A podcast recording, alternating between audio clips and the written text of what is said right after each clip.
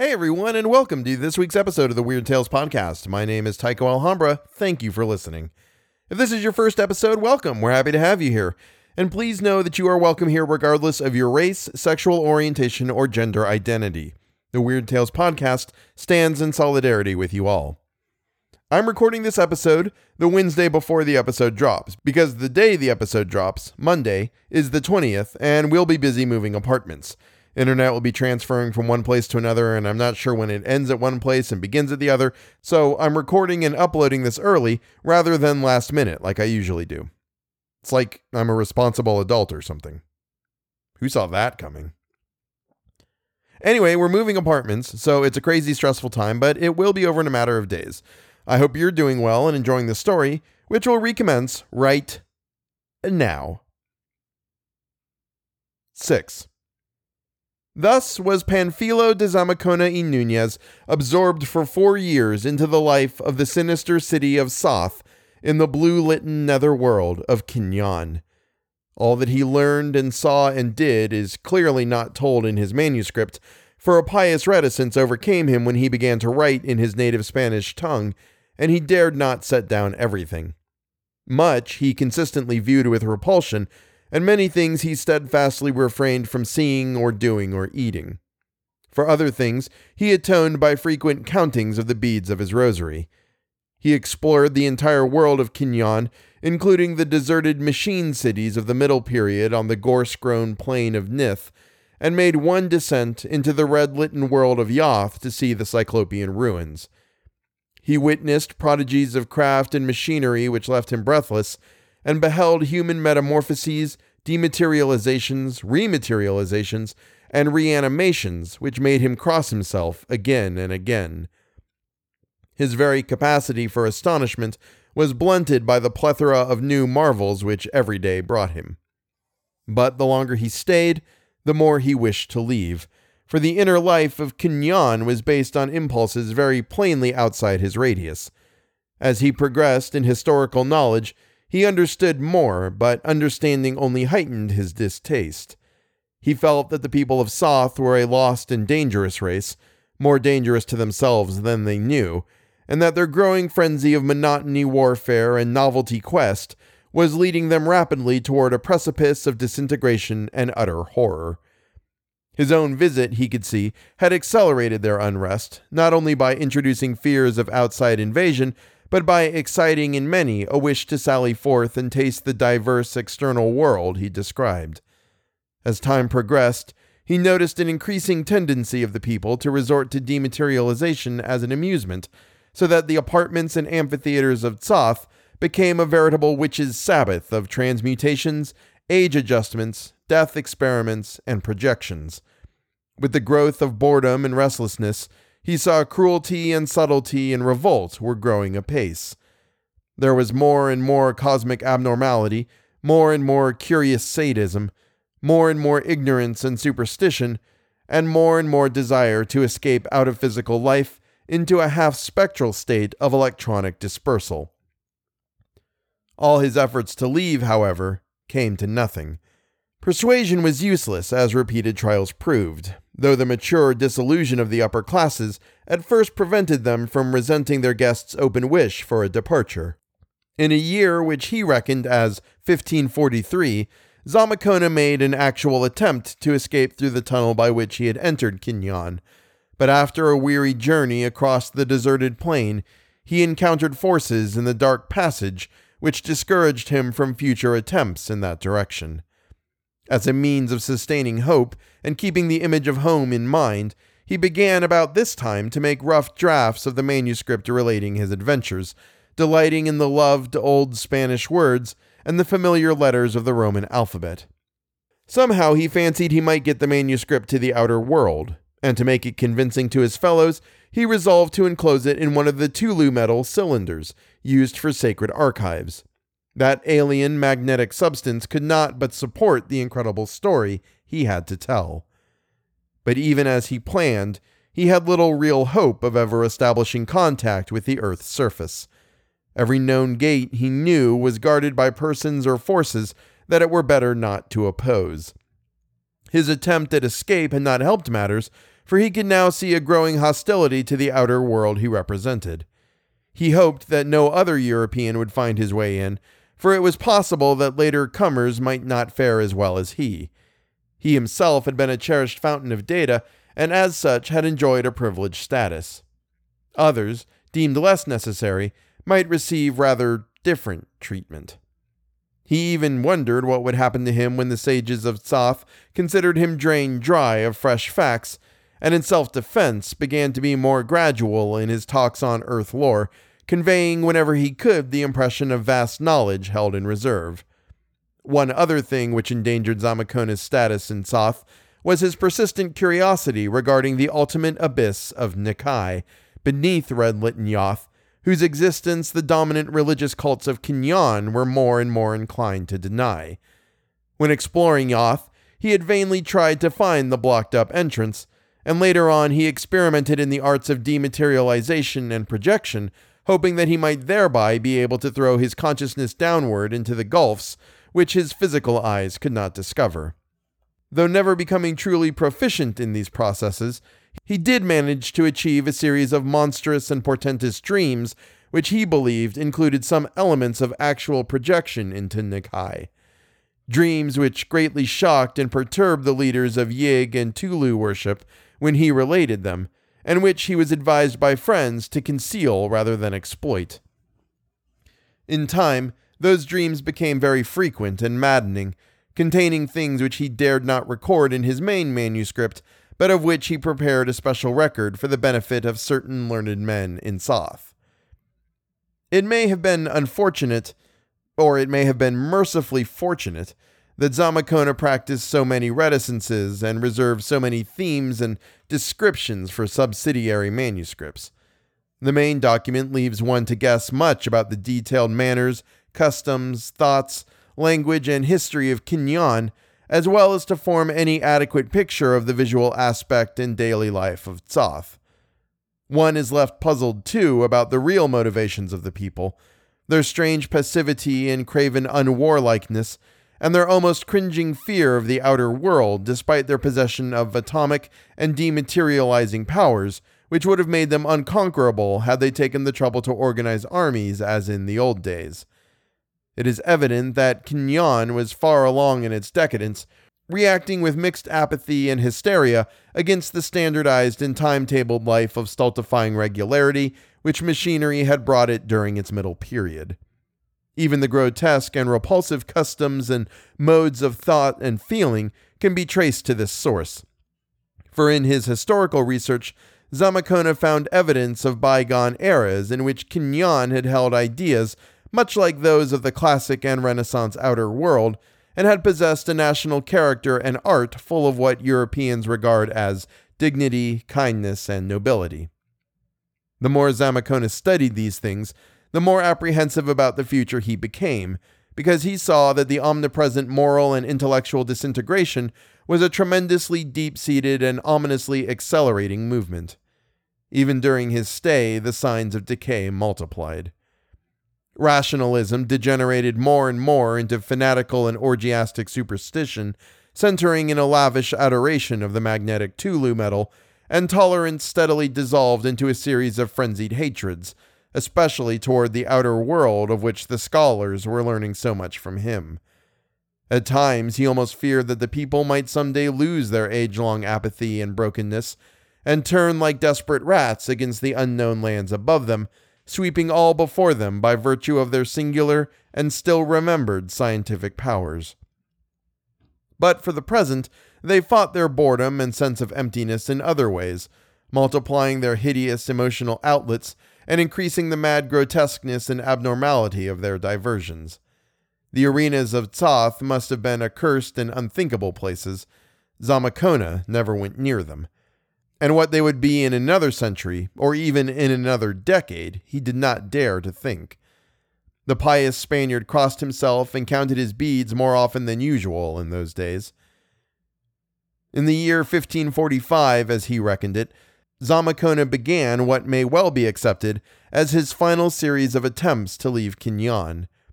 His fresh opportunity came from an unexpected source. A female of his affection group who conceived for him a curious individual infatuation based on some hereditary memory of the days of monogamous wedlock in Soth. Over this female, a noble woman of moderate beauty and of at least average intelligence named Tla Yub, Zamacona acquired the most extraordinary influence, finally inducing her to help him in an escape, under the promise that he would let her accompany him. Chance proved a great factor in the course of events, for Tla Yub came of a primordial family of gate lords who had retained oral traditions of at least one passage to the outer world which the mass of people had forgotten even at the time of the great closing, a passage to a mound on the level plains of earth which had, in consequence, never been sealed up or guarded. She explained that the primordial gate lords were not guards or sentries, but merely ceremonial and economic proprietors, half feudal and baronial in status, of an era preceding the severance of surface relations. Her own family had been so reduced at the time of the closing that their gate had been wholly overlooked, and they had ever afterward preserved the secret of its existence as a sort of hereditary secret, a source of pride and of a sense of reserved power, to offset the feeling of vanished wealth and influence which so constantly irritated them. Zamacona, now working feverishly to get his manuscript into final form in case anything should happen to him, decided to take with him on his outward journey only five beast loads of unalloyed gold in the form of the small ingots used for minor decorations. Enough, he calculated, to make him a personage of unlimited power in his own world. He had become somewhat hardened to the sight of the monstrous Gya Yathan during his four years of residence in Soth, hence did not shrink from using the creatures. Yet he resolved to kill and bury them, and cache the gold as soon as he reached the outer world, since he knew that even a glimpse of one of the things would drive any ordinary Indian mad. Later, he could arrange for a suitable expedition to transport the treasure to Mexico. Tla Yub he would perhaps allow to share his fortunes, for she was by no means unattractive, though possibly he would arrange for her sojourn amongst the Plains Indians since he was not over anxious to preserve links with the manner of life in Soth. For a wife, of course, he would choose a lady of Spain, or at worst, an Indian princess of normal outer world descent and a regular and approved past. But for the present, Tla must be used as a guide. The manuscript he would carry on his own person, encased in a book cylinder of the sacred and magnetic Tulu metal. The expedition itself is described in the addendum to Zamacona's manuscript, written later, and in a hand showing signs of nervous strain. It set out amidst the most careful precautions, choosing a rest period, and proceeding as far as possible along the faintly lighted passages beneath the city. Zamacona and Tla Yub, disguised in slaves' garments, bearing provision knapsacks and leading the five laden beasts on foot, were readily taken for commonplace workers, and they clung as long as possible to the subterranean way, using a long and little frequented branch which had formerly conducted the mechanical transports to the now ruined suburb of Letha. Amidst the ruins of Letha, they came to the surface, thereafter passing as rapidly as possible over the deserted blue litten plain of Nith toward the Guryan range of low hills. There, amidst the tangled underbrush, Tla Yub found the long disused and half fabulous entrance to the forgotten tunnel, a thing she had seen but once before, aeons in the past, when her father had taken her thither to show her this monument to their family pride. It was hard work getting the laden Gya Yathan to scrape through the obstructing vines and briars, and one of them displayed a rebelliousness destined to bear dire consequences bolting away from the party and loping back toward Soth on its detestable pads, golden burden and all. It was nightmare work, burrowing by the light of blue ray torches, upward, downward, forward, and upward again through a dank, choked tunnel that no foot had trodden since ages before the sinking of Atlantis. And at one point, Tla Yub had to practice the fearsome art of dematerialization on herself Zamacona, and the laden beasts, in order to pass a point wholly clogged by shifting earth strata. It was a terrible experience for Zamacona, for although he often witnessed dematerialization in others, and even practiced it himself to the extent of dream projection, he had never been fully subjected to it before. But Tala Yub was skilled in the arts of Kinyan and accomplished the double metamorphosis in perfect safety. Thereafter, they resumed the hideous burrowing through stalactited crypts of horror where monstrous carvings leered at every turn, alternately camping and advancing for a period which Zamacona reckoned as about three days, but which was probably less. At last they came to a very narrow place where the natural or only slightly hewn cave walls gave place to walls of wholly artificial masonry carved into terrible bas reliefs. These walls, after about a mile of steep ascent, ended with a pair of vast niches, one on each side, in which monstrous niter encrusted images of Yig and Tulu squatted, glaring at each other across the passage, as they had glared since the earliest youth of the human world. At this point, the passage opened into a prodigious, vaulted, and circular chamber of human construction, wholly covered with horrible carvings, and revealing at the farther end an arched passageway with the foot of a flight of stairs. Tala Yub knew from family tales that this must be very near the earth's surface, but she could not tell just how near. Here the party camped for what they meant to be their last rest period in the subterraneous world. It must have been hours later that the clank of metal and the padding of beasts' feet awakened Zamacona and Tala Yub. A bluish glare was spreading from the narrow passage between the images of Yig and Tulu, and in an instant the truth was obvious. An alarm had been given at Soth, as was later revealed by the returning Gya Yoth, which had rebelled at the Briar Choke tunnel entrance, and a swift party of pursuers had come to arrest the fugitives. Resistance was clearly useless, and none was offered. The party of twelve beast riders proved studiously polite, and the return commenced almost without a word or thought message on either side. It was an ominous and depressing journey, and the ordeal of dematerialization and rematerialization of the choked place was all the more terrible because of the lack of that hope and expectancy which had palliated the process on the outward trip. Zamacona heard his captors discussing the imminent clearing of this choked place by intensive radiations, since henceforward sentries must be maintained at the hitherto unknown outer portal. It would not do to let outsiders get within the passage, for then any who might escape without due treatment would have a hint of the vastness of the outer world and would perhaps be curious enough to return in greater strength. As with the other passages since Zamacona's coming, sentries must be stationed all along, as far as the very outermost gate. Sentries drawn from amongst all the slaves, the dead alive Yumbi, or the class of discredited freemen. With the overrunning of the American plains by thousands of Europeans, as the Spaniard had predicted, every passage was a potential source of danger and must be rigorously guarded until the technologists of Soth could spare the energy to prepare an ultimate and entrance hiding obliteration, as they had done for many passages in earlier and more vigorous times. Zamacona and Tala Yub were tried before three Gnagan of the Supreme Tribunal in the gold and copper palace behind the gardened and fountained park, and the Spaniard was given his liberty because of the vital outer world information he still had to impart. He was told to return to his apartment and to his affection group, taking up his life as before and continuing to meet deputations of scholars according to the latest schedule he had been following.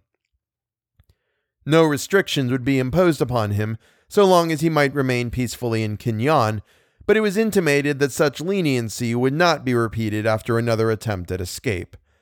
Zamacona had felt that there was an element of irony in the parting words of the chief Gnag, an assurance that all of his Giayathan, including the one which had rebelled, would be returned to him. The fate of Tala Yub was less happy, there being no object in retaining her, and her ancient Sothic lineage giving her act a greater aspect of treason than Zamacona's had possessed. She was ordered to be delivered to the curious diversions of the amphitheater, and afterward, in a somewhat mutilated and half dematerialized form, to be given the functions of a Yumbi, or animated corpse slave, and stationed among the sentries guarding the passage whose existence she had betrayed. Zamacona soon heard, not without many pangs of regret he could scarcely have anticipated, that poor Tala Yub had emerged from the arena in a headless and otherwise incomplete state, and had been set as an outermost guard upon the mound in which the passage had been found to terminate. She was, he was told, a night sentinel, whose automatic duty was to warn off all comers with a torch, sending down reports to a small garrison of twelve dead slave Yumbi and six living but partly dematerialized freemen in the vaulted circular chamber if the approachers did not heed her warning. She worked, he was told, in conjunction with a day sentinel, a living freeman who chose this post in preference to other forms of discipline for other offenses against the state. Zamacona, of course, had long known that most of the chief gate sentries were such discredited freemen. It was now made plain to him, though indirectly, that his own penalty for another escape attempt would be service as a gate sentry, but in the form of a dead alive Yumbi slave, and after amphitheater treatment even more picturesque than that which Tala Yub was reported to have undergone. It was intimated that he, or parts of him, would be reanimated to guard some intersection of the passage within sight of others, where his abridged person might serve as a permanent symbol of the rewards of treason. But, his informants always added, it was, of course, inconceivable that he would ever court such a fate. So long as he remained peaceably in Kinyon, he would continue to be a free, privileged, and respected personage. Yet, in the end, Panfilo de Zamacona did court the fate so direfully hinted to him. True, he did not really expect to encounter it, but the nervous latter part of his manuscript makes it clear that he was prepared to face its possibility. What gave him a final hope of scatheless escape from Kinyon was his growing mastery of the art of dematerialization. Having studied it for years, and having learned still more from the two instances in which he had been subjected to it, he now felt increasingly able to use it independently and effectively. The manuscript records several notable experiments in this art, minor successes accomplished in his apartment, and reflects Zamacona's hope that he might soon be able to assume the spectral form in full, attaining complete invisibility and preserving that condition as long as he wished. Once he reached this stage, he argued, the outward way lay open to him. Of course, he could not bear away any gold, but mere escape was enough. He would, though, dematerialize and carry away with him his manuscript in the Tulu metal cylinder, even though it cost additional effort, for this record and proof must reach the outer world at all hazards.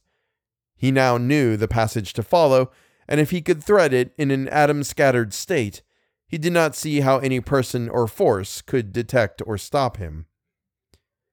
The only trouble would be if he failed to maintain his spectral condition at all times. That was the one ever present peril, as he had learned from his experiments. But must one not always risk death and worse in a life of adventure? Zamacona was a gentleman of old Spain, of the blood that faced the unknown and carved out half the civilization of the New World. For many nights after his ultimate resolution, Zamacona prayed to Saint Pamphilus and other guardian saints and counted the beads of his rosary. The last entry in the manuscript, which toward the end took the form of a diary more and more, was merely a single sentence. It is later than I thought. I must go. After that, only silence and conjecture, and such evidence as the presence of the manuscript itself and what that manuscript could lead to might provide. And that was chapter 6 of The Mound by Zealia Bishop and H.P. Lovecraft. We are about 11 days out from the start of the fourth annual October project, and I'm really excited to bring it to you once again, and I hope you enjoy it when it drops. If you enjoy the show and want to help support it, you can become a patron. You can find me on Patreon at patreon.com slash the Weird Tales Podcast. Patrons of any level get the show a little bit earlier than everyone else on the main feed, and at the $10 level, you get a bonus feed with a novel that's being read by me and my wife. Mark Vincent, thank you so much. Eric Braun, thank you. Ambervale, thank you for the support and the encouragement. I appreciate you all. Thank you all so much for listening. Please, Please, please get vaccinated if you haven't. Do not drink bleach, betadine, or take horse dewormer. Get freaking vaccinated. Even if you have been vaccinated, please continue to wear a mask. Punch a racist in the face, and always remember that the most important step a person can take is always the next one. Have a good week.